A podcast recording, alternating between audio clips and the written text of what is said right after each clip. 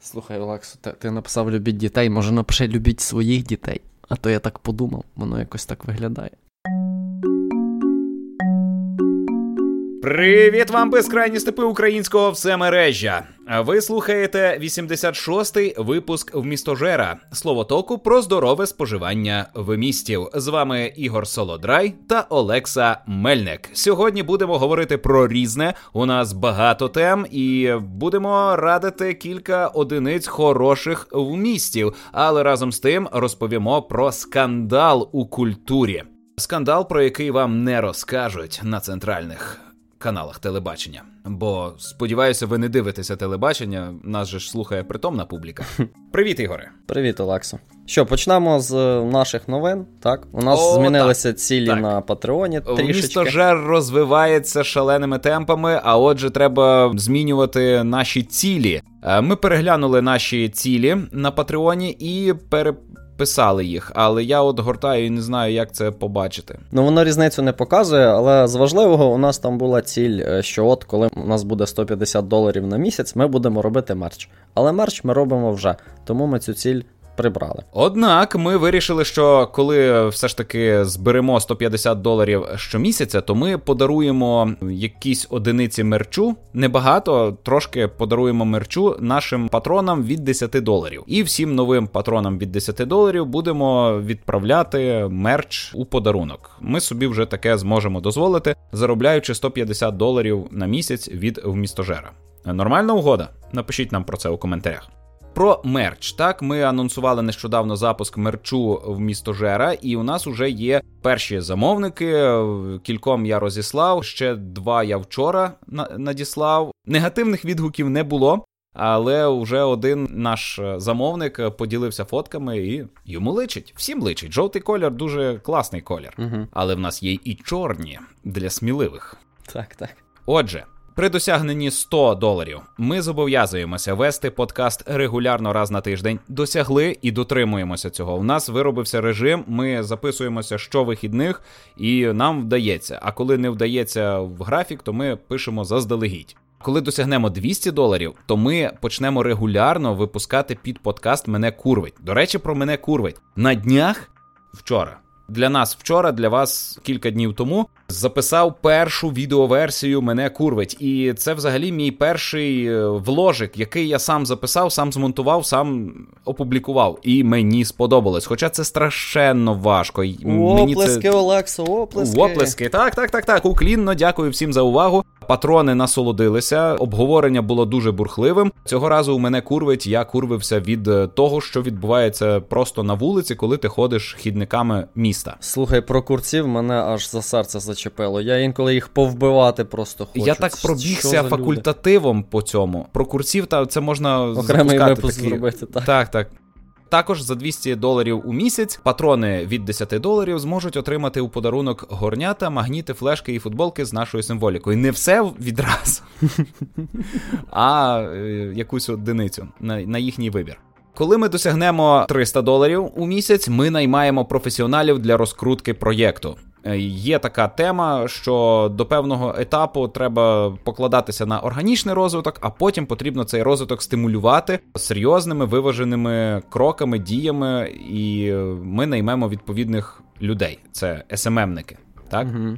А коли ми досягнемо позначки в 500 доларів, ми запустимо подкаст про подружнє щасливе життя за участі дружини. Ну, ми це наша високість і моя дружина. Цей подкаст уже давно виношується. Я про нього згадую багато де, і вже люди кажуть, що втомилися оце чути, що я збираюся, збираюсь. Ну я збираюсь. Зверніть увагу, Олекса настільки сильно хоче зробити такий подкаст, що знизив ціль з тисячі доларів до 500. Так, так, так. Ну, мені потрібна така сума, щоб я міг платити моїй дружині. У нас з дружиною дуже серйозні стосунки, і безоплатно не відбувається геть нічого. Це один із секретів щастя в нашому шлюбі. Ми цінуємо одне одного. Ось в чому. Так, так, це саме те, що ти хотів сказати. Так, коли ми будемо заробляти тисячу доларів на місяць, то запускаємо подкаст про подорожі. один місяць, одна подорож. Це звучить фантастично. Тисяча доларів це по 500 на одного учасника подкасту. А зважаючи на те, що при 500 доларів у нас уже три учасники буде, бо нам, дружина... мабуть, доведеться на трьох ділити, так. Е, так, так, так. Ну це буде складно. За тисячу доларів помандрувати раз на місяць це нереально, але ми собі ставимо таку мету, і а вже ж не за ці гроші ми будемо мандрувати, а будемо свої докладати. Але ось таку угоду вам пропонуємо. Якщо би ви хотіли побачити, до речі, тут не сказано подорожі за кордон. Так, я Не можу сказано. е, подорожувати в Отинію Так. в Коломийському районі. Чому ні? Та, там є цікаві місця і є що подивитися. А коли ми досягнемо позначки в 4 тисячі доларів, от тоді реально почнеться наше справжнє подкастерське життя. Бо ми звільняємося з наших робіт, переходимо на мінімальну ставочку. Так, ми такі зажерливі свині, які вважають, що мінімальна ставочка для людини в Україні це 2 тисячі доларів на людину. Діли на трьох. Це буде Е, по півтори. Чотири не ділиться на три. Ага. Коли ми досягнемо цього етапу, то все вже не матиме значення. Ого. Ось, е, значить, е, отакі у нас цілі, і ми віримо в те, що ми їх досягнемо, бо ніщо не змушує нас сумніватися. Та досі Так. ми ростемо. Чи є ще щось нам з новин розказати? А, у нас є невеличкі анонси. У нас наступні два випуски це будуть інтерв'ю з деякими цікавими людьми, про які Олекса знає більше, але не знаю, чи розкаже. А, ну, я ще не отримав ні від тієї людини, ні від тієї. А, підтвердження е, ще нема? Ну, тобто, вони виявили бажання розповісти. І це не реклама, а от реально люди мають цікавий досвід, і він лягає на вмістожиріанство. Але от я прописав дати, коли їм. Коли нам зручно було би записуватися, Мгм. і чекаю на підтвердження, чи і їм так підходить. Ну, Ну, тоді це анонс анонсу. анонс анонсу, очікуйте, тизер. Так, Так. тизер. Ну що, давай до коротясиків. Давай. Ти казав, що позбувся собаки. Розкажи більше. Так, моя квартира очистилася від собаки, і туди повернувся затишок. Я зараз у стані е, жалоби. Мій мозок переживає втрату. Я щодня відчуваю нестачу собаки, до якої я вже звик. Я до неї прив'язався, і я побиваюся як за втраченим родичем. Проте я людина, яка читала про влаштування мозку, яка знає про хімію трагічних переживань. Я знаю, що це все полуда, це все обманка, і е, я знаю наскільки погано мати собаку. Люди, будь ласка, якщо ви ще не мали в житті собаку, але дуже хочеться, перестаньте хотіти. Викиньте з голови ідею мати собаку. Тим більше, якщо ви щаслива, самодостатня людина, в якої є своє життя, в якої є якісь захоплення, яка не нудиться, в якої немає надлишку часу. Так, якщо ви така людина зайнята, то не заводьте собаку. Бо, бо це перетвориться на страждання. Ми позбулися собаки, не пристреливши її і не приспавши. Е, Хоча я поривався вже приспати її, це можливо жорстоко звучить, але я не відчуваю жорстокості до собаки. Так я знаю, що собака мені нічого поганого не зробила. Просто от вона така. Моя оселя перетворилася на кубло. Всюди шерсть, всюди органічні виділення. У неї є своє спальне місце, і воно вкрите її якимись виділеннями. Вони всі смердять. Це і піт, і кал, і сеча, і слина, і ще щось вона з вулиці приносить. В нас був порушений розклад. Ми постійно залежали від собаки. Вона постійно всюди стяла і срала, і цього не можна позбутися. І її не можна карати, бо вона тупа, вона не розуміє, вона не бачить залежності між тим, що ти її караєш, і тим, що вона щось погане зробила. Бо вона не зробила погане, вона спорожнилася, їй добре було. Якщо хочете знати більше, слухайте, мене курвить собака, так це називається? Так, так, Який мене то курвить випуск? собаківництво. Собаківництво. Є маса недоліків у собаківництві, але один із плюсів собаківництва у тому, що одного дня ти таки позбудешся собаки. Вона здохне, її зіб'є автомобіль, вона отруїться, вона помре від старості, вона втече, її вкрадуть, але вона з твого життя зникне. І ти зітхнеш з полегшенням. Ти будеш картати себе, я був неуважний, я був нетурботливий, я не доглядав її. А якби так, так, так, це все буде. Але я нагадую, що це приємні переживання. Ми вміємо насолоджуватися від страждань, тому так багато людей. Так багато часу приділяють різноманітним драмам і трагедіям, а інші люди взагалі розводять в своєму житті драми навмисно, бо це кайфовий досвід. Так, жаліти себе це ще те задоволення. Я закінчу вже цю інтригу, так е, я не навмисно її розводив, я просто забув сказати, що ми відвезли собаку в село. О, З нашою собакою все буде добре. Ви за неї не переживайте. Вона тепер реально починає жити, тому що вона бігає на кількох гектарах землі, випасає траву, полює на курей. е, На радість бабусям, порпається в землі, ну живе повноцінним своїм мисливським життям, життям, так. собачим життям. Та і вона ночує в стайні, де колись жила корова, а тепер там корови немає, і стайня вся її. Це ціли, ціла буда в кілька квадратних метрів. Це все її. А вдень вона собі вільно бігає. Тому е, ми не зробили з нашою собакою нічого поганого. Ми ще її будемо прищеплювати, стерилізувати, е, годувати. А вже ж будемо возити її в село. Ми е, залишилися відповідальні за цю тварину, але тепер вона живе собі в радість і нам не на шкоду. Ось і все. радий за твою собаку. Змінився спосіб життя, і виявляється, собака забирала кудись багато часу. Хоча не знаю, я не, не робив нічого такого. Я там вигулював її. Ну, більшість днів. Щодня? Так, один раз на день, принаймні, я її вигулював, а другий раз на день її вигулювала дружина. Але е, нема собаки, і якось вечори спокійні, вільні. Я пішов е, замість того, щоб вигулювати собаку, я пішов сам погуляти. Ви коли-небудь гуляли на самоті? Я гуляв. Не в депресії, не через те, що ви комусь вмазали по морді, і людина ледь не вмерла від цього, як зі мною один раз було. Просто виходили на вулицю, аби пройти круговим маршрутом без мети. Ну от зробити певну кількість кроків. Ну, Хоча і це не мета, просто зробити обхід. Ви коли-небудь таке робили? Я робив так, це чудова вправа. Це щось типу медитації. Гуляти перший раз я вийшов у парк і зрозумів, що я от прожив у цьому місті ну не 33 роки, бо якісь роки я не жив у Коломиї, але. Ну, більшість життя я прожив у цьому місті, і ось я вийшов на міст. Я ніколи на цьому мості не зупинявся. Це міст через річечку, яка протікає через парк. Угу. я вийшов на середину моста, сперся ліктями на перило і дивився, як від мене тікає вода. І от вся ця тема позбулися собаки, вона про те, який кайф, Коли нема поруч що в твоєму так. житті немає цього дебільного подразника у вигляді собаки, і, і, і ти можеш спокійно на чомусь зосередитися. Я не розумію, навіщо мої пращури приручили цих чудовиськ із точніше створили цих чудовиськ із сплюндрувавши вовків. Я не доганяю, нащо ця огидна істота з нами всі 100 тисяч років уже. Слухай, небезпечне запитання. Як думаєш, про дитину ти так само би почувався? Про всіх. І про жінку? Про всіх людей на планеті, про А, все отак? живе, про всі подразники. Ага. Це викликає відчуття втрати, трагедії. Я кажу, що зараз я побиваюся за собакою, і мене мучить сумління, що я щось не так зробив. Але це не неправда, це не відповідає дійсності. Я зробив так, тому що моє життя стало кращим.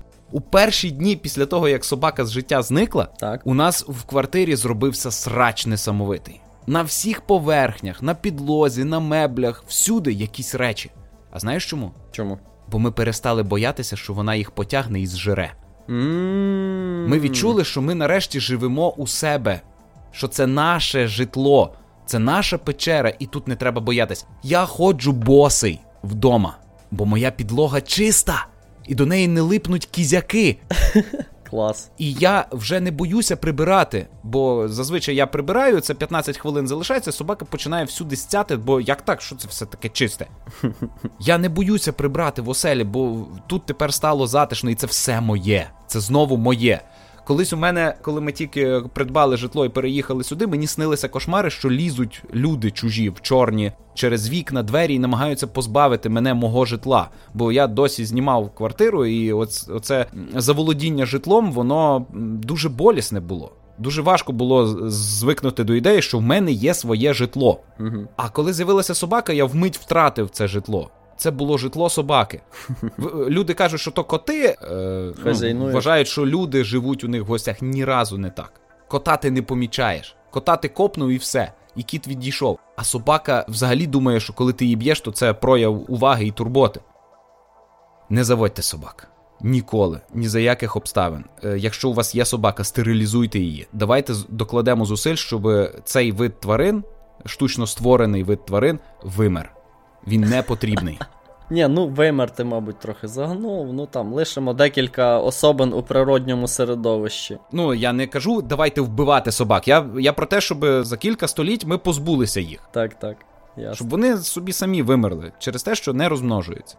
Я можу тільки підтримати твої переживання і сказати, що я теж вважаю, що тримати собак, особливо в місті, в квартирі, це знущання і над собакою, і над собою. Тому що якщо говорити про село, так там в середовищі там з іншими свійськими тваринами, де можна поганяти, це я розумію. Це і для собаки добре, і тобі не, не в напряг. так? А отак вдома в місті, а більшість людей зараз живе в квартирі в місті, це не має сенсу. Не заводьте собак. І собака, а вже ж потрібна, коли ти самотня, нещасна людина. Так. І тобі треба заповнити порожнечу в душі. Це, мабуть, єдиний випадок. Тоді собака стає твоїм безпорадним, розумово відсталим дитям, про яке ти весь час піклуєшся. Про нього ти розповідаєш, з ним ти спілкуєшся, тоді й собака повноцінно розвивається. В неї розвивається інтелект від того, що ти з нею спілкуєшся. А ми вже щасливі, і нам не потрібно не потрібно нічого заповнювати. У нас усе заповнено, всі прогалини. Добре, Олексо, відпочинь трошки. Так, Це був коротясик, якщо що. довгенький. Може було незрозуміло так. У мене теж є маленький коротясик, значно позитивніший. Хоча цей теж був позитивний. Е, Значить, ми вже згадували в попередніх подкастах і рекомендували останню книжку Кідрука, називається Доки світло не згасне назавжди. І ми з дружиною практикуємо читання цієї книжки вголос. Тобто. Ну, ми якось так почали, а потім вже не хотілося розсинхронізовувати знайомство з сюжетом, і вийшло, що ми її повністю читаємо вголос. Вже прочитали трохи більше половини. І я хочу сказати, що читання художньої літератури вголос це дуже класний досвід. Це щось типу кооперативної гри або спільного перегляду фільму тільки про книжки. Але крім цього, ти ще коли читаєш, ти помічаєш купу помилок у своїй вимові, так? Ну, тобто, коли в тебе там язик заплітається, як от у мене зараз. І ти їх виправляєш. Тобто, чим більше ти читаєш вголос, тим краще ти вимовляєш слова. І це теж дуже круто, це дуже позитивно. Ось ще одна річ, це от я помітив по собі. Не знаю, як ти, Олексо, ти казав, що ти літературу давно не читав, так? Ну там, а, а науково-популярну якусь давно читав. Ну, 12 правил це науково популярно? Чи Homo Ludens, ну, наприклад? Можна сказати так. Ну окей. Ну, суть в тому, що я от по собі помічав, що я прочитав книжку, якийсь час я там під враженням, так, я багато речей пам'ятаю, воно там чимось мене зацікавило. Проходить якийсь час, там місяць, два місяці, півроку. Потім там в якійсь розмові може згадатися, що ось я читав таку книжку, і я намагаюся згадати, що в ній було, і не можу. Ну тобто, в сухому підсумку з прочитаної книжки у мене в голові залишається там, може, відсоток чи щось в такому роді, чи там два. Можливо, там якісь ключові тези або якісь епізоди, які мене вразили. І все. Ну тобто, виходить, що більшість вмісту, так, я, типу, як пропустив через себе, а залишилося дуже мало. Так от я помітив, що коли ти читаєш вголос, ти набагато більше запам'ятовуєш і набагато чіткіше ну, сприймаєш те, що ти споживаєш, так? Ну, в даному випадку читаєш. Тому що для того, щоб прочитати і вимовити слово, ти, як сказати, кожному слову приділяєш більше часу. І воно за- захоплюється твоїм мозком краще, ніж коли ти читаєш про себе. Бо коли я теж помічав, коли я читаю про себе, я можу цілі слова пропускати. Тобто я намагаюся, типу, зловити суть речення, і я можу там пропустити якесь слово або там перескочити, ну, щось в такому роді. А коли ти читаєш вголос, ти не можеш так робити, тому що тобі кожне слово потрібно вимовити. От такий у мене є досвід, і він мені дуже подобається. Я рекомендую.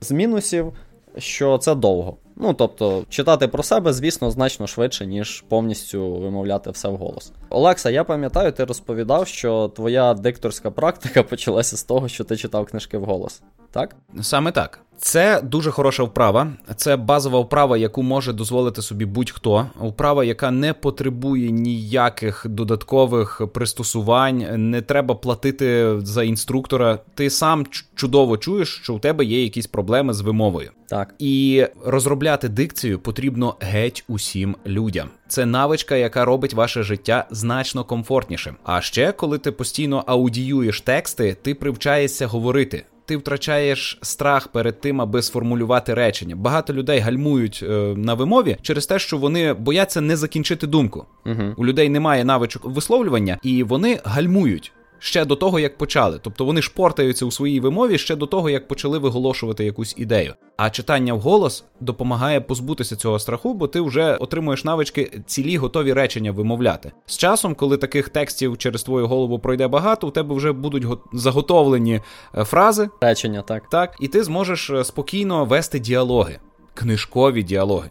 Народ, ви не уявляєте, як це круто позначається на вашій вартості як працівника. Наскільки це сприяє тому, аби ви легко могли домовитися з кимось про щось чи когось у чомусь переконати? Я не кажу перемогти у срачу, бо в срачу це немає перемоги. Так, е, обидвоє програють. А я кажу про те, що ви, коли з кимось домовляєтеся, то ваше може бути трішечки зверху через те, що ви просто виразніше говорите. До таких ставляться поважніше так. до тих, хто вміє розділяти слова і вміє доносити думку і закінчувати кожен абзац. Коли ви багато читаєте тексту і читаєте його вголос, ви бачите перед очима абзаци. Абзаци, якщо це хороший текст, це завершена думка. Так. Тому так, практикуйте, будь ласка, читайте дітям, читайте дружині, читайте чоловікові, читайте вголос, сидячи Собі. в туалеті, так. на самоті, якщо всидаєтеся, але повірте, від цього буде краще вам і вашому оточенню. І значно менше доведеться повторювати, бо вас не зрозуміли бо ви з першого разу зможете все доступно пояснити. Так. Ну, такий коротясик. Перейдемо до головних тем. О, так. На минулих вихідних я їздив на не концерт Люмос Оркестра у Львові.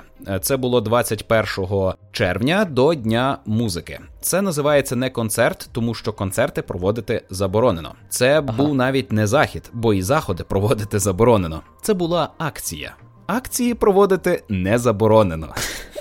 Отже, у дворику Палацу мистецтв у Львові, це поруч з Палацом Потоцьких. Люмос Оркестра, соціально дистанціювавшись одне від одного, ну було широко розставлено стільці, виконували музику із десятирічного доробку оркестру. Оркестр було засновано у 2010 році, і у 2020-му він відзначив десятиріччя. А також у 2017 році оркестр перетворився із кантабіле оркестра на люмос оркестра. Кадровий склад залишився той самий, але помінялася концепція і е, способи просування. І загалом е, люмос виглядає дорожче, крутіше, солідніше аніж кантабіле. Угу. І це круто, що відбувся цей ребрендинг. І оце все відзначало і свято музики, і десятиріччя, і річницю трансформації. Є трансляція, і запис цієї трансляції ви можете в описі до цього подкасту знайти. Але історія моя не про те. Та на цю акцію прийшло трошечки людей, але це було зовсім мало, і вони всі трималися на відстані. Більшість були в масках, тому ніби все гарно порядно. І це був перший онлайн, ніби концерт Люмос Оркестра. Акція, Олексо, акція. Акція, так. Ну я ж кажу, ніби концерт. Акція. І мені, як ведучому цього концерту, не концерту, доводилося наголошувати, аби працівники міської ради не мали до чого колупатися, бо вони дали дозвіл на цю акцію, яка не захід і не концерт. Все дуже заплутано, і оце різночитання правил і законів. Е, минув вже якийсь час, мене температура не помінялася, тому я можу стверджувати, що я коронавірус не підхопив. Я не кажу, що це доводить, що його не існує. Я лише кажу те, що ми дотримувалися необхідних е, норм та і дистанціювалися від усіх. Але історія про цю акцію вона запам'яталася мені через те, що Окрім Люмос Оркестра, перед нами виступали ще й інші гурти. І один із таких гуртів, я не пам'ятаю, хто це такі, е, ну якісь немолоді люди. Вони трошечки затримали розклад і пропонували нам на годину сунути розклад. Тобто ми мали починати о восьмій, а нам сказали: ну давайте ви почнете о дев'ятій. Так, це дійство було безоплатним. За, за нього ніхто не отримував гонорар. Всі учасники проводили це безкоштовно і вкладали свої гроші в апаратуру, в якихось там технічних працівників. Все таке ну багато людей працювали безкоштовно. Я теж працював безкоштовно, ще й платив, аби доїхати блаблакаром до Львова, бо сполучення нема. Угу. І от. Керівник нашого оркестру Люмос Оркестра вирішив не терпіти таку несправедливість і вигнав людей, які виступали перед нами і затримали нас. І ось ми вже виходимо на сцену, вже оркестранти всідаються на свої місця, і учасник того гурту, який виступав перед Люмос Оркестра, влаштовує скандал. Хто ти такий?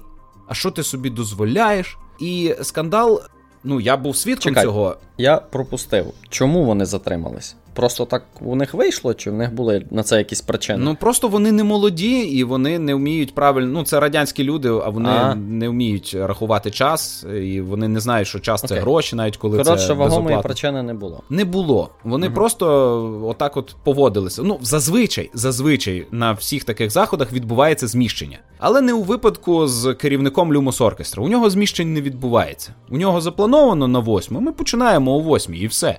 І от він таку позицію зайняв. Тому що він зробив більшість усіх підготувань до цього заходу. А вже ж е, цей чоловік, який обурювався, теж долучився, бо йому апаратура належала. Чи чи він якось орендував апаратуру? Ну словом, він теж вклався в це. Але в нас був регламент, і він цей регламент порушив. Але на його думку, регламент порушили ми. І він напав на е, керівника Люмос Оркестра з матами. Знаєш, як це вміють радянські люди, працівники знаю, культури. Знаю, це це, це прекрасно. Я весь такий театрал, але у мене збухана харя, я весь з цигаркою, такий, як фірман, і виходжу. Оці оці лабухи, огидні лабухи, радянські в жилетках, яким не зрозуміло, чи то за 50, чи за 80. Вони нездорово виглядають, але намагаються молодитися. Оце це так такий такий бридкий тип чоловіків. Хоча, можливо, я його зараз негативно змальовую через те, що я на боці керівника Люмос Оркестра. Але. Цей чоловік закінчив свій е, обурений діалог тим, що назвав керівника Люмос Оркестра бородатим хуєм. На що керівник Люмос Оркестра сказав: ну він дійсно бородатий, і в нього дійсно є пеніс. Це це важко заперечувати. Але наш е, керівник геніально відповів на це. А я не знаю, хто ти. І людина знітилася, зіскочила, і потім тривав цей не концерт. Але оскільки це відбувалося у дворику, то поруч зі сценою стояла це бидло-компанія совкових е, виродків, які голосно розмовляли під час виступу, завели двигун автомобіля. Ну просто поруч зі сценою. То вони спеціально заважали? І всіляко намагалися саботувати. Так ага. крім того, їхній родич був нашим звукачем чи звукорежисером. Він е, працював за пультом, регулював звук, угу. і в якийсь момент у мене припинив працювати мікрофон. Так він на мене викричався, що це як винний. У мене радіомікрофон був, і я якимось чином він вважав, що я винен у тому, що він припинив працювати, і взагалі назвав мене селом. Мене людину, яка в півтора рази більше за нього, він назвав селом. Я не бачу нічого поганого в тому, щоб народитися в селі. Більшість українських класиків народилися в селі. Це поважно, і я поважаю своїх сільських родичів і друзів з села. Але тут йшлося про те, що він таким чином намагався мене принизити, що я недолугий, ага. не розбираюся в техніці, і от я з села. Хоча у мене чомусь стійка асоціація, що люди села якраз займаються радіотехнікою і більше шарять в тому, як влаштовані речі, ніж люди з міста. Коротше, зірвали вам на концерт? Ні, вони нічого не зірвали, вони безпорадні, розумієш, вони нікчемні і безпорадні. Але от от такі яскраві емоції були. Ми їхали в машині і дуже довго реготали з них, з того, що це покоління, воно тупориле. Воно вже агонізує, сходить, і їхній режим радянський, який навіть молоді намагаються підтримувати, він вже не життєздатний. Він не був життєздатний, коли був його пік. А зараз він навіть не має за що триматися, бо немає вже оцих НКВСівських страт, немає цих переслідувань, репресій, і не можеш їх уже розгорнути. Угу. А а люди такі лишилися, які люблять оце. І люди, які люблять драму, люди, які не вміють поважати інших людей, люди, які не розуміють власного часу. А сам захід був не захід, сам не захід, акція. не концерт, акція був класний. І мені дуже сподобалося, що підійшов якийсь дідусь і почав мене хвалити, потискати руку і казав, що це дуже органічно, конкретно мою роботу ведучого. Ну я звик, що до мене підходять різні там собаки, бомжі, божевільні, пияки, коти, діти, ну, міська фауна. І думав, що це теж представник міської фауни. А то якийсь професор.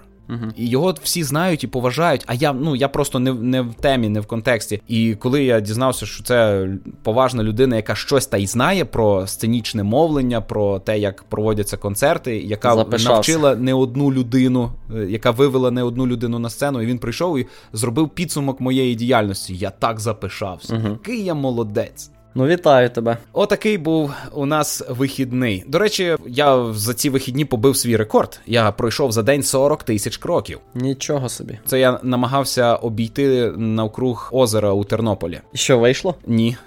Я навіть, напевно, половину не пройшов. Я туди пішов, назад вернувся, і от Ага. тобі 40 тисяч. Ясно. А, і ще я вперше їздив на Блаблакар. Ага, як тобі, до речі, цей досвід, бо я ніколи не користувався. Коли я їхав у Тернопіль, я натрапив на фаната Зеленського, Е, і це було відчуття, наче я в е, палаті божевільних. Так тобі треба було спілкуватися з ним, чи що? Ні, я просто дуже трусило. Дорога на Тернопіль жахлива, там майже Ага. відсутнє покриття. Тебе весь час трусить, і я був змушений їх слухати. Тобі було важко, Так, ясно. мені було важко. Ну, це був дуже цікавий діалог, тому що. Там було двоє людей, двоє фанатів Зеленського, обидва патріоти. Один всю дорогу розказував, що у нього вже все було. Успішний бізнес е, в Штатах, там купа е, нерухомості, але чомусь він водій буса, який катає людей. Не, не знаю. Ну, добре. Так от, і вони їхали, обсирали Порошенка, е, хвалили Зеленського, який він мудрий, класний. А потім я вклинювався і робив якийсь коментар по фактиці або коментар з історії, наводив якісь аналогії, тощо. І кожен раз, як я вклинювався, вони такі: Ой, нас застукали! І замовкали. І хвилини дві мовчали, думали, набиралися мужності і починали знову. Я знову такий: а-та-та-та-та-та-та. І був класний досвід. Коротше, в тебе був невеличкий політосрач. Подобається. Ні, е, от Чи власне, що це для мене було випробування. Я не взяв участі в політсрачі, тому що я ну тупо не володію цифрами. А вони так впевнено говорять, знаєш, все знають, все самі бачили. У мене Ага. лише одне питання: якщо ви бачили, що хтось щось крав, чому ви не написали досі заяву Та-та-та. в поліцію, хоча б я не кажу кажу в прокуратуру. Бо там все куплено. Ну, це був це їхати так класно, тому що ти собі в додаточку взяв чик-чик-чик, мені на таку годину, там то зустрінемося, з людиною зідзвонився. Це як викликати таксі, тільки воно дешеве і тебе відвезуть в інше місто. І е, ти не прив'язаний суворо до розкладу, бо там кожні 15 хвилин чи 30 хвилин їде якийсь транспорт кудись, і ти Ну, можеш. це від маршруту залежить, звичайно. Ну так, але ти можеш перестрибом доїхати будь-куди в Україні. Це те саме, що попутка, тільки цивілізовано і наперед сплановано. Угу. Попутка нашого часу. Ну, от таке. Ну, це насправді твоя історія про Блаблакар. Це такий плавний перехід в тему, про яку я хотів поговорити. О, так, я вийшов за межі зони комфорту і не всрався. Та-та-та. Ну, у мене цей тиждень, що ми на вихідних нас не було, так, ми пропустили випуск. Ну, не пропустили, ми його наперед записали. Відбулося декілька речей, через які я от замислився про таке явище, як інформаційна бульбашка, і що з ним робити. Що саме сталося? Значить, перше, я вже про це теж згадував трохи. Е, Я практично відмовився від соцмереж за винятком Ютубу за ну, там, останній місяць. Тобто там раніше я сидів у Твіттері, сидів на Reddit, Ну, Фейсбуком я не дуже користувався, але теж інколи заходив там якісь е, політичні новини почитати. І от я від цього відмовився і помітив, що у мене там знизився рівень стресу, я почав менше перейматися, і це був такий позитивний ефект. Друге, це я, поки мене не було, з'їздив до родичів, і мені довелося поспілкуватися з родичами, які мають. Ну, не, не просто інші політичні погляди. Я б сказав, що тут йдеться аж про світогляд. Це щось типу, як ти розповів про цих радянських людей З представниками іншого світу. Так, ну тобто це дійсно було як люди з іншого світу, і тобі треба було докладати зусиль, щоб зрозуміти їхні ідеї і щоб не махнути рукою, розумієш? ну, так? боярин вийшов до селян, я зрозумів. Ні, це не те, що я хотів сказати. Ну, але це воно і є. Ну, я не вважаю себе аж таким боярином. Я навпаки стараюся якось обережно висловлювати свої переконання, тому що я розумію, що я теж людина, я багато чого не знаю і теж сповнений упереджень, так? Тому я стараюсь не нав'язувати свою думку людям. Ось, але це буває важко. А, і ще одна річ, яку я зробив, не знаю, що на мене знайшло. Я сижу на Ютубі, і я зазвичай як? Є домашня сторінка, і там купа відео, які Ютуб тобі рекомендує. Ти Олексу теж так практикуєш? Чи ти, ну як ти Ютуб дивишся? Там, за винятком ситуації, коли тобі треба щось знайти. Коли я прокрастиную і мені треба просто перемкнути увагу, то я заходжу на головну Ютубу і дивлюся рекомендації. Там мені показують або напівголих дівчат, або м'ясо. Ну, власне, те, що ти любиш. І Я замість того, щоб як завжди подивитися те, що мені рекомендує, тобто в більшості це контент, який я вже знаю, з яким я знайомий, або який, скоріш за все, буде мені цікавий. А я замість цього зайшов в тренди Ютубу. Наш. Боже. Я просто я просто хотів побачити, Дивись, що там. Дивись, приїжджаєш в село, ідеш е, до віходка, до дерев'яного туалету. Е, Так. Відчиняєш двері, зазираєш в отвір І і, бачиш, там пірнаєш туди з головою, і це і близько не так погано, як тренди Ютубу. Ні, так, але дивись, яке усвідомлення до мене прийшло в цей момент. Я зрозумів, що я живу у своєму світі. І той світ, який бачу я, так, те, що важливим здається мені, це зовсім не те, що бачать інші люди. Так? Тобто тренди Ютубу вони відображають якусь таку суперпозицію того, що люди дивляться, так? На що вони звертають увагу, що їм а цікаво. люди вони? І от, власне, Рептилоїди з жидомасонами якісь. Власне, ти, ти, можна, можна так зробити, так? Ти можеш сказати, так, люди, які дивляться все це лайно, вони не люди, так? Але це не працює, тому що тобі з цими людьми жити в одній країні там чи в одному місті. Тобі з ними треба спілкуватися, взаємодіяти, кооперувати, е, там е, конкурувати. Так, тобто ти живеш в цьому соціальному середовищі. І оці тренди Ютубу вони в якійсь такій спотвореній формі відображають реальність цих людей. Так? І ну, тобі треба з цим жити, треба з цим якось миритися, так, адаптуватися до цього. От таке усвідомлення до мене прийшло, що твоя інформаційна бульбашка, так? Світ, яким бачиш його ти через інформацію, яку ти споживаєш, власне, через містожарство. Це лише така манюсінька, манюсінька мікропроекція реальності. Так? Тобто ти бачиш дуже-дуже обмежену кількість фактів. Так само це йдеться про твої знання, так? Дуже мало ти знаєш. Так, але ж ми про це і говоримо, що ви маєте обмежити кількість інформації, обмежити кількість подразників. Ще більше так, так, тому що її занадто багато, але наслідком Навіть у твоїй бульбашці. А в, а в чому недолік ці- цієї ізоляції? наслідком цього є, що ти починаєш сприймати світ так саме через. Оцей фільтр. Ну тобто, так, це те, що ми й хочемо досягти, але проблема в тому, що в інших людей цей фільтр зовсім інший або взагалі відсутній. І тобі стає складніше з ними спілкуватися. А це твоя проблема? Ну, моя теж, і твоя. А чому? Я не розумів, в чому недолік. Просто в тебе класний, не класний, а такий надійний спосіб не перейматися цим. Це не люди, я з ними не говорю. І це, ну, це працює. Це працює до певного моменту. Тобто, якщо ти оточуєш себе людьми, як, світ яких збігається з твоїм, плюс-мінус, так? Ну тобто там або сильно перетинається, ти з ними легко взаємодієш. А якщо в людина в зовсім іншій інформаційній бульбашці, то ти взагалі не можеш з нею спілкуватися. І власне мені здається, що в цьому і проблема, тому що спілкування це дуже важливо, і дуже важливо, щоб між цими бульбашками незалежними були якісь ну такі з'єднання. Так, от власне те, що я написав в темі, треба, щоб в твоїй бульбашці були дірки, і щоб ти через них інколи заглядав. Не дірки, ілюмінатори. Хай будуть ілюмінатори, добре. Щоб не травмувати себе цим потоком. Герметично, який але щоб- прийде, так. Подивитись можна було. Ось, і ще дві речі, які я хотів на цю тему сказати, що. По-перше, оці рекомендаційні системи, які зараз практично у всіх соцмережах є, так? От в Ютубі, зокрема. Тобто, Ютуб знає всю твою історію переглядів, всі тисячі годин, які ти там просидів, він їх знає. І на основі цієї І інформації. приймає він... тебе таким, який ти є. Звичайно, йому абсолютно байдуже, що тебе цікавить. Він хоче, щоб ти там сидів більше. І тому він дуже добре.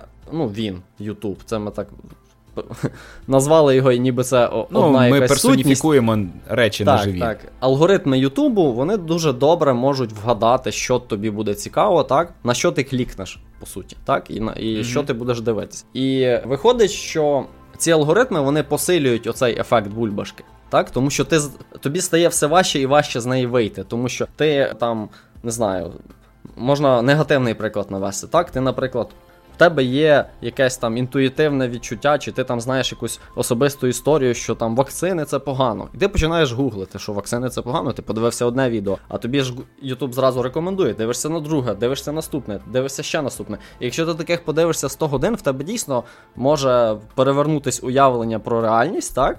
І ти по- можеш. Ну, в тебе спрацює стадний інстинкт. Ти побачиш, що багато людей стверджують, що біле насправді не біле, а чорне. власне, і ти разом з ними. Це нормально. Так влаштована людська психіка. Проблема в тому, що це небагато людей. Ось в чому проблема.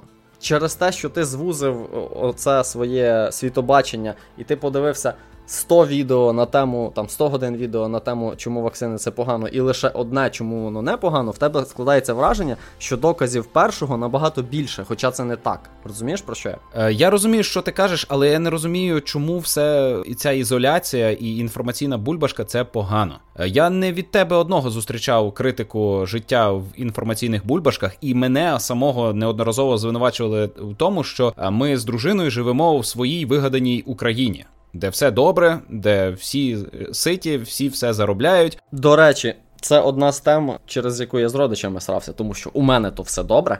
А у них ні. У нас різний світ, розумієш? І ми, типу, зіткнулися.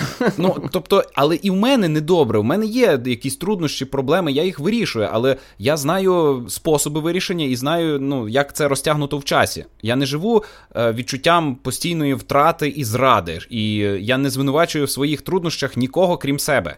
Бо я відповідальний за себе там за дитину, а дитина виросте, так. вона буде сама за себе відповідати. Добре, молодець. Я живу в інформаційній бульбашці, де я зменшую рівень тривоги тому що в цьому немає вигоди переживати. Бо я знаю, так. що я вмру, я знаю, що вмре моя сонячна система, знаю, що зникне моя галактика, знаю, що на все чекає якесь закінчення, точніше, не закінчення, а переродження у щось. Бо я насправді і не існую, то я її зникнути не зможу, бо я ніколи не з'являвся. Так, Олексо, зупинись, бо ти цей заглибся вже в якусь філософію трохи.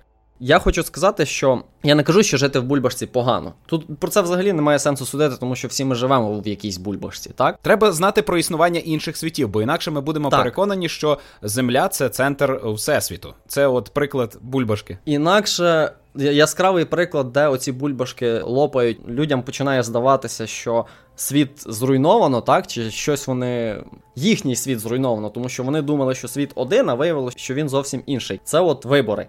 Кожен раз. Оце Трамп, потім е, Брексіт, і от у нас Зеленський. Люди, які ходили на вибори, ну от ти, наприклад, так е, бачиш, ми в політоту скотились, ну так уже буде. Ти ж голосував за Порошенка, я так розумію, правильно? Е, я не голосував за а, Порошенка. А, ти взагалі не був. Ну неважливо. Я був спостерігачем, і мені не можна було голосувати. Ага, ну неважливо. Суть в тому, що люди з одного боку політичної боротьби, так? Ну, в конкретному контексті, от вибори у нас були, е, вони не уявляли масштаби іншого світу. так? Вони відмахувались від нього, казали, що це якісь маргінали, що це там, от як ти кажеш, радянські люди, що з ними немає сенсу спілкуватися. А в результаті виявилось, що їхня, е, їхній світ набагато менший. Ну тобто їх фізично менше просто цих людей. Розумієш про що я? Ага, тобто тепер ти нас е, через те, що ми ізолювалися, звинувачуєш у тому, що все втрачено. Ні, mm-hmm. та я нікого mm-hmm. не звинувачую. Я пояснюю ризики, пов'язані з тим, що кожна людина живе в бульбашці. І чому так важливо цю бульбашку ну не ламати, а мати, як ти сказав, ілюмінатори в ній, так? І інколи в них заглядати. Я зрозумів. Тому що якщо ти не будеш цього робити, то для тебе буде шоком, коли там тобі в цій бульбашці в мене асоціація чомусь з космосом, так? Щось прорветься і все повітря виліться з неї. розумієш? Закінчимо тему бульбашки рекомендацією спожити один контент. Я зразу згадав про Кіндерланд. А що це? Це чудо. Чудовий комікс про дитину, яка жила у кінці 80-х у Німеччині за стіною угу. в радянській Німеччині. І е, книжка закінчується падінням берлінської стіни. Так. І ось дитина і її батьки виходять з бульбашки. Угу, Це чудове, чудова історія про е, дитинство наше, тому що там це у дитини в 80-х відбувалось. У нас це все відбулося в 90-х. Це дійсно вихід за межі е, інформаційної бульбашки, і оце падіння завіси, апокаліпсис, так. те, що ми пережили з розвалом радянського союзу. Якщо нас слухають молоді люди, які е, боже нас слухають молоді люди, Олекса, так, які народилися вже ну наприкінці 90-х або на початку 2000-х, то вони вже з іншого світу. Вони вже трошки нас не розуміють. Вони вже точно так, не аналогові. Ми ще наполовину цифрові, наполовину аналогові.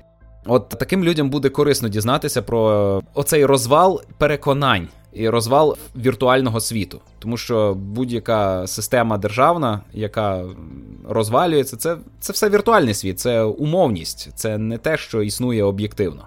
Є прикольний термін, такий соціальна конструкція. Так, так, так. Остання річ на цю тему вже завершу. вона позитивна, як на мене. До мене в якийсь момент дійшло, чому. Чому так? так? Чому ми всі живемо в своїй бульбашці, і і чому це працює? Тому що ж людство досі вижило, незважаючи на те, що ми там і воювали, і, і так далі. Мені здається, що це таке еволюційне рішення до проблеми життя в світі. Ну тобто, як еволюція працює, вона генерує купу рішень. Більшість з них не працюють, але деякі працюють. І ті, які працюють, залишаються і пропагуються далі. І от оці, оскільки одна людина не може повністю осягнути світ, так і знати все то виходить, що є необхідність знати менше, щоб оце знання про світ так знати менше. Ну тобто, ти не можеш все знати. А знати менше це значить бути в бульбашці. А бути в бульбашці це значить конфліктувати з іншими. А щоб не конфліктувати з іншими, у нас є еволюційно сформована ксенофобія, куди ми, коли ми не пускаємо за так, межі свого кордону, це, чужих. Це теж туди, так. Ну і виходить, що це не баг, а фіча, як кажуть. Так? Тобто той факт, що ми всі живемо в інформаційних бульбашках, це не проблема еволюції, це особливість еволюції, яка дозволяє нам виживати, так? Нам як людству. Ну але ми живемо у світі, який глобалізовано, і кордони стираються межі стираються, і і люди з шоком виявляють, так? що існують е, гомосексуалісти. Як так? Чи існують представники інших рас? Що вони собі дозволяють? Але разом з тим в інтернеті за цими рекомендаційними системами твоя інформаційна бульбашка звужується навпаки. Розумієш? Тобто фізично виходить з кордонами якось легше, ну будь-якими кордонами, я не тільки державні маю на увазі. А в інформаційному просторі ти просто сам себе заганяєш в бульбашку, хоча ти можеш цього не робити. І от, власне, висновок цієї всієї моєї тиради. Робіть так, робіть дірки в своїх бульбашках. Раз в півроку відкрийте тренди Ютубу, вжахніться і закрийте. Дивіться за край, так, навіть якщо так. там на вас дивиться безодня. Так, так. Отакий висновок. А ще читайте Добре. Террі Пратчета, аби зрозуміти, що таке дивитися за край. Давай перейдемо до радимо спожити. Ми вже встигли щось порадити. Давай. Я от безпосередньо перед запуском е, цього запису е, закінчив. Добре, я не закінчив там ще одне доповнення, але пройшов е, значну частину Among the Sleep. На минулих вихідних я пройшов основну гру. Я розповідав про те, як довго обирав її собі до придбання. Це е, гра, яка є на ПК, на консолях, не знаю, чи на Xbox є, на PlayStation точно є, і на Nintendo Switch вона присутня. Е, її тривалість 3 години як ти припускав, Ігоре, угу. і в ній є українська мова офіційно без е, танців з бубном. Просто так, собі згадував. заходиш в налаштування, обираєш українську, нормальний переклад. Хоча там тексту не так вже й багато, тому не дивно, що туди додали. Але я не знаю, хто робив цей переклад. Дякую тобі, людино чи люди. Еманде Sleep – це жахастик, але того ж типу, що сома. Тобто, ну так страшно, але ну, ну не дуже. Тут немає зброї ти ні від кого не відбиваєшся. І якщо тебе знайшли, у тебе немає шансів на порятунок. Тобто гра не дарує тобі надію на порятунок, а через це в тебе немає страху. Ну просто, якщо вже тебе чудовисько знайшло, а знаходить воно тебе випадково, і в деяких е, сюжетно передбачених місцях, то неминуче смерть. uh Ну чи не смерть, бо насправді е, все, що тут відбувається, це жахи дитини які виникли внаслідок переживань цієї дитини. Це дворічне немовля, здається, хлопчик. А воно живе з мамою, і воно бачить у своїх фантазіях якесь чудовисько. І ти от всю гру думаєш, хто є символом цього чудовиська. А я увесь час думав, що це батько. Ну бо Хто ще хто ще може хто ще може бути насильником у сім'ї? Хто ще може залякувати своїх родичів? Ну хто як не батько, так? Адже всім відомо, що чоловіки просто через те, що у них є пеніс, а вони чудовиська. Якось так. Але гра Більш не про це. до агресії. Так гра не про сексизм, а вона не намагається принизити чоловіків, і вона має несподіванку. Крім того, це дуже класна метафора, це дуже класно передане відчуття е, прагнення дитини до мами прагнення до безпеки, яку уособлює мама. І я дуже часто в цій грі чув е, звуки колискової.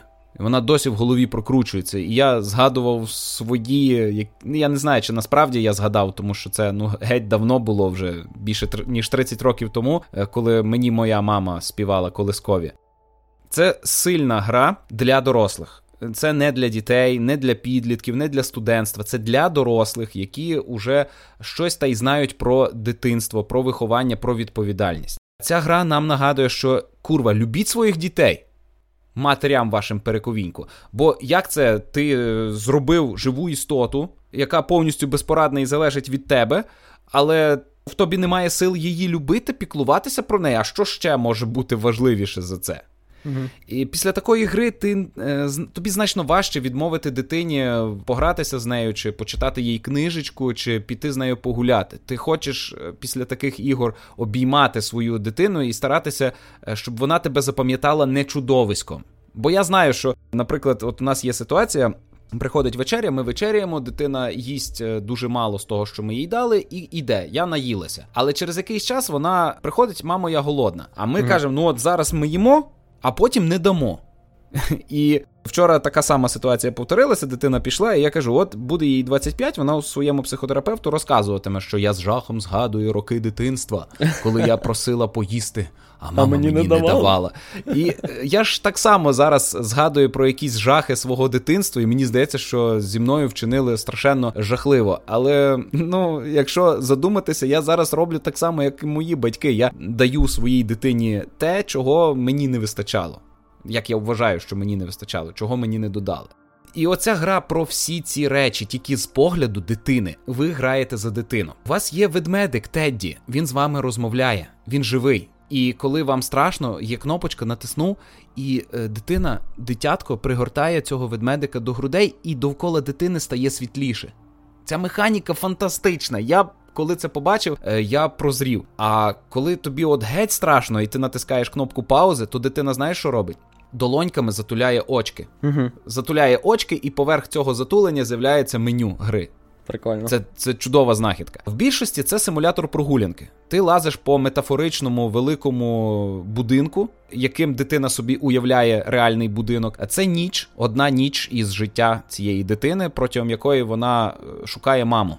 Гра, я вже казав, коротка, але цілком насичена. Її дуже цікаво досліджувати. В неї прекрасні символи, метафори, нескладні головоломки. Я вже казав, що вона страшна, але не страшна. Е, тобто вона не мучить вас е, безвихіддю, не мучить невичерпним, непозбувним відчуттям бентеги. Угу. А доповнення, яке я от зараз пройшов, пролог. Воно вийшло пізніше, е, воно про ну, пролог, так, про те, що було трошечки напередодні основних подій гри. Так. І оце доповнення воно зайняло 20 хвилин, але то просто капець. Сидиш такий, ну на нащо таке робити? Ну нащо? Прийшов Олекса писати подкаст і каже: Я знищений, у мене немає настрою, я не можу, у мене все пече. Ти поясниш, це можна зробити без спойлерів, чи, чи не вийде? Ну я вже сказав: любіть своїх дітей. Ну, добре. Не примножуйте страждання, не примножуйте ненависть, не примножуйте страхи. Ви можете зробити те, чого не зробили ваші батьки. Ви можете перейти на вищий кращий рівень. Ви можете бути досконалішими. І от в мене є друг, в нього зараз дружина вагітна, ну і подруга, другі, друзі в нас є. І він вже знав, що його дружина вагітна. А я його питав, чи вони щось планують, і він там висловлював побоювання, що а чи буду я нормальним батьком? А я кажу: ти з собою просто будь і все. Ну все, що тобі треба, це бути нормальним типом. Якщо ти бачиш, що твоя дитина виродко, виродком росте, то це ти виродок. Вона тебе просто наслідує. Підбадьорив. Будь, будь нормальним типом, і з твоєю дитиною все буде добре. Ясно. Ну, коротше, ти рекомендуєш Among the Sleep? Однозначно, тим більше Однозначно. в дорогу взяти. Хоча ну було трошки складно, бо е, майже вся гра в темряві відбувається, і там нема ліхтарика. Не Це, здається, Unity.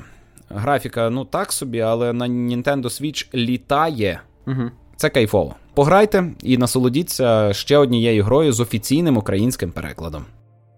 Добре, я пройшов, ну можна сказати, що пройшов Minecraft Dungeons. Е, я його грав на PlayStation з друзями в кооперативі. Це такий е, нехитрий клон Діабло у світі Майнкрафту. Тобто, ну там ізометрична графіка, при цьому світ Майнкрафту, так, там він з кубів складається. І ти по ньому бігаєш, можеш, там є перекат, можна битися, ну і все. Ну і є артефакти. Дуже проста. Це от візьміть Діаблу і спростіть її, не знаю, в 5 разів чи в 10.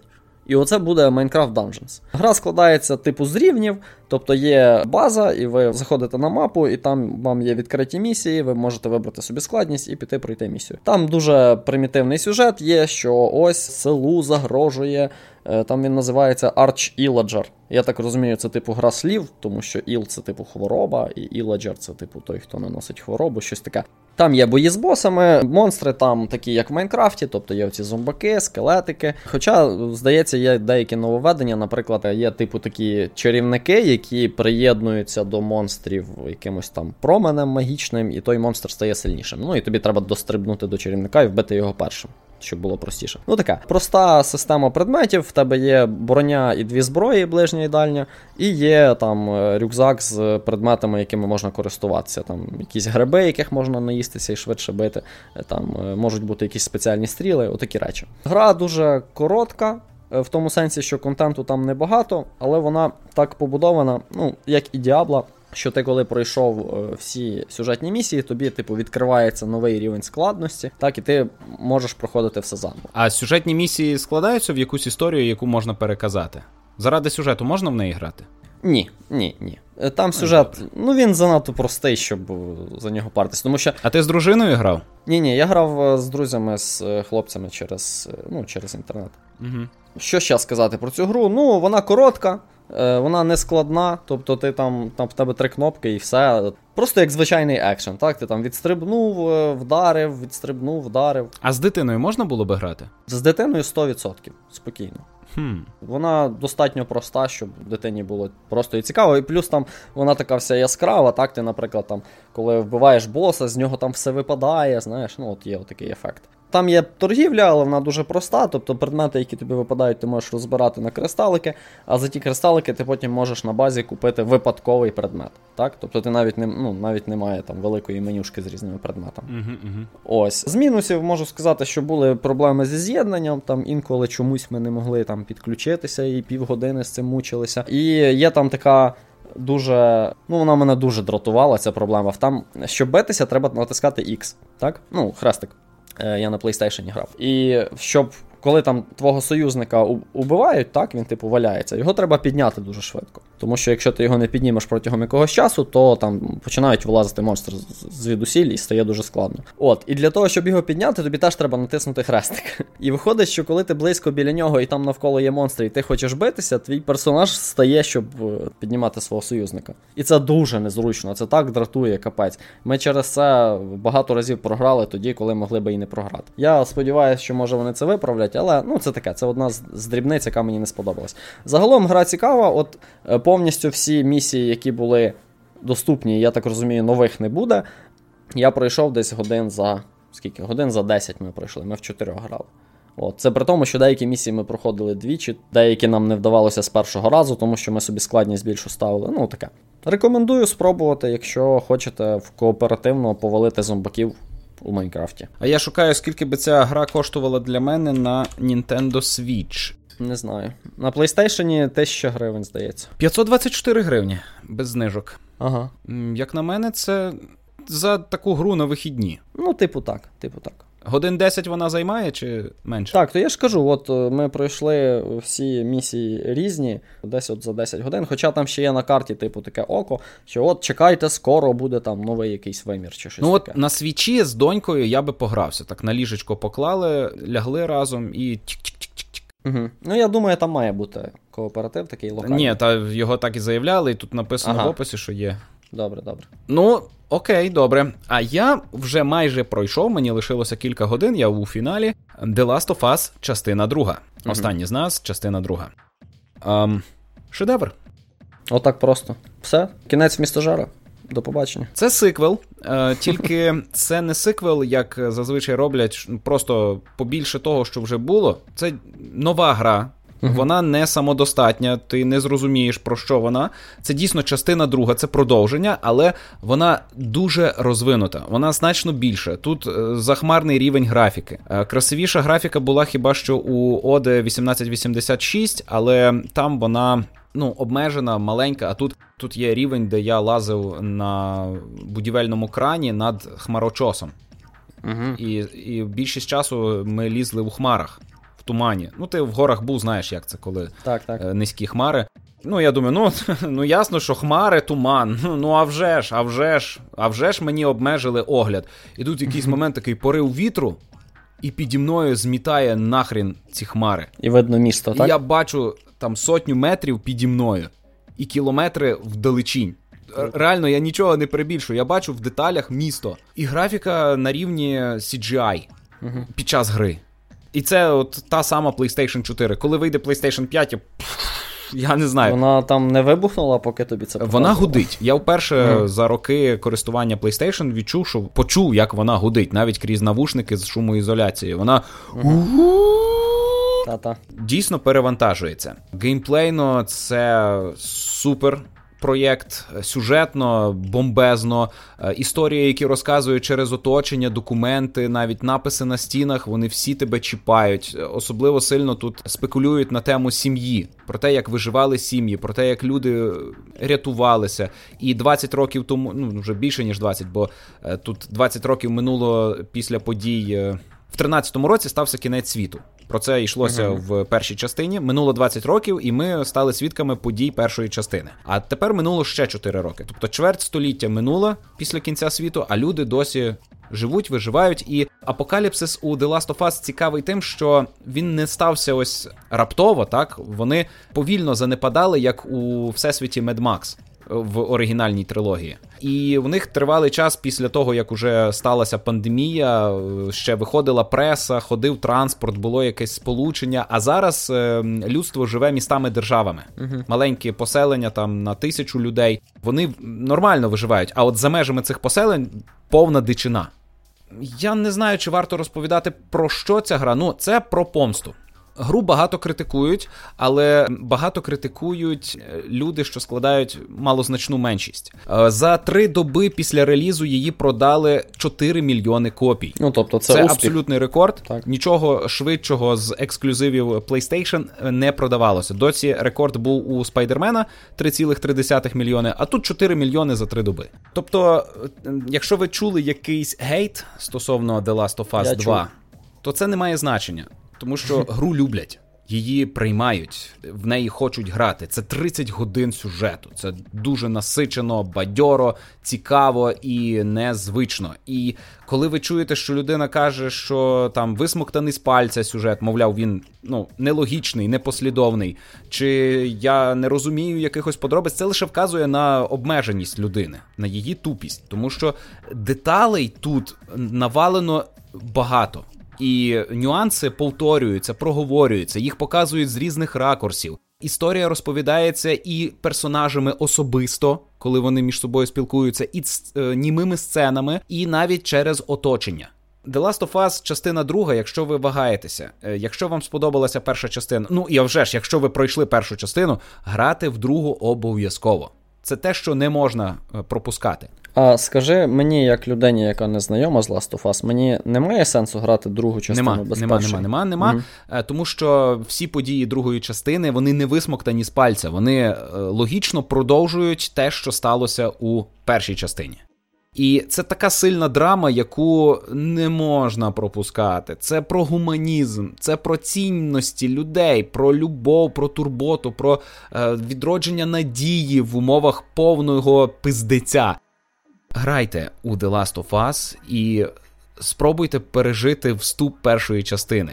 Це щось таке, що не можна ні з чим порівняти. Це ультимативно жорстоко по відношенню до гравця. Ти так рекламуєш, що треба спробувати. Ну, ядро серії це сюжет.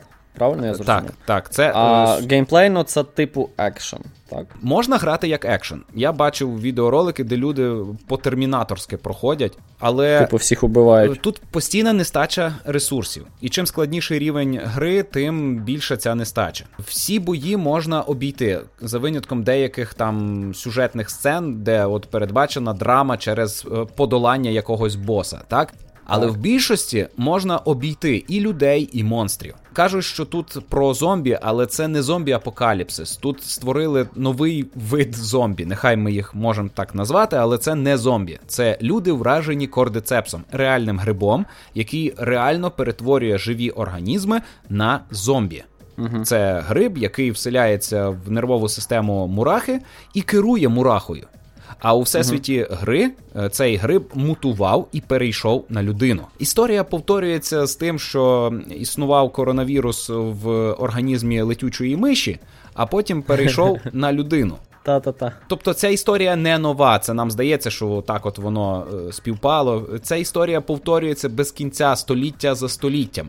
І е, подібні пандемії вже відбувалися.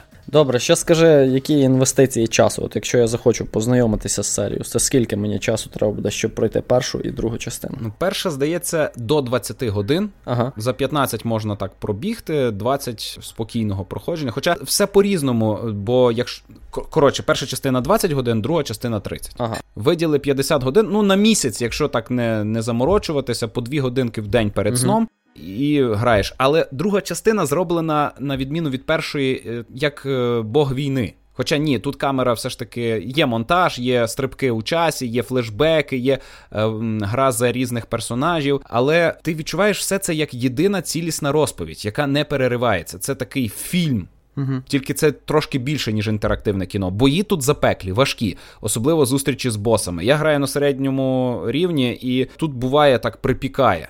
Але баланс гри такий, що от ти вже начебто повністю вийшов з ресурсів, повний відчай, в тебе здоров'я на нулі, аптечок немає, і тут тобі хтось простягає руку і витягує тебе з, з цього кошмару. І це муа, таких сцен тут дуже багато. Клас. Ну добре, треба буде подивитись. Грайте у The Last of Us. Особливо, якщо ви батьки. Так, та що, God of War, коли буду е, батьком, Last of Us, коли буду батьком, і Among the Sleep. Among the Sleep. Треба собі і окремий список десь скласти.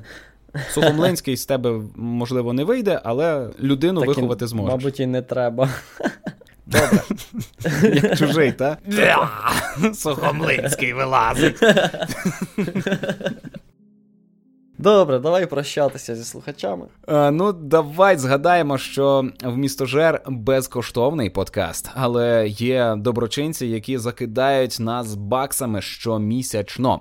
Ми дякуємо усім, хто докладається до фінансування нашого проєкту, а особливо відзначилися такі люди: Марина Шило, це новачок, Андрій Ємець, теж новачок, Торолчук, теж новачок, Юрій Жидецький, Олександр Стрюк, Ярослав Урбаневич, Мирослав, Володимир Федорко, Кирило Омельченко, Андрій Малахов, Деволік, Сергій Межуєв, Ярослав Решетник, Сергій Скарбник, Маркіян Войтів, Артем Погуляйко, Олександр Греков, Гліб Козуб, Іван Янковий та Ярослав Лісовський.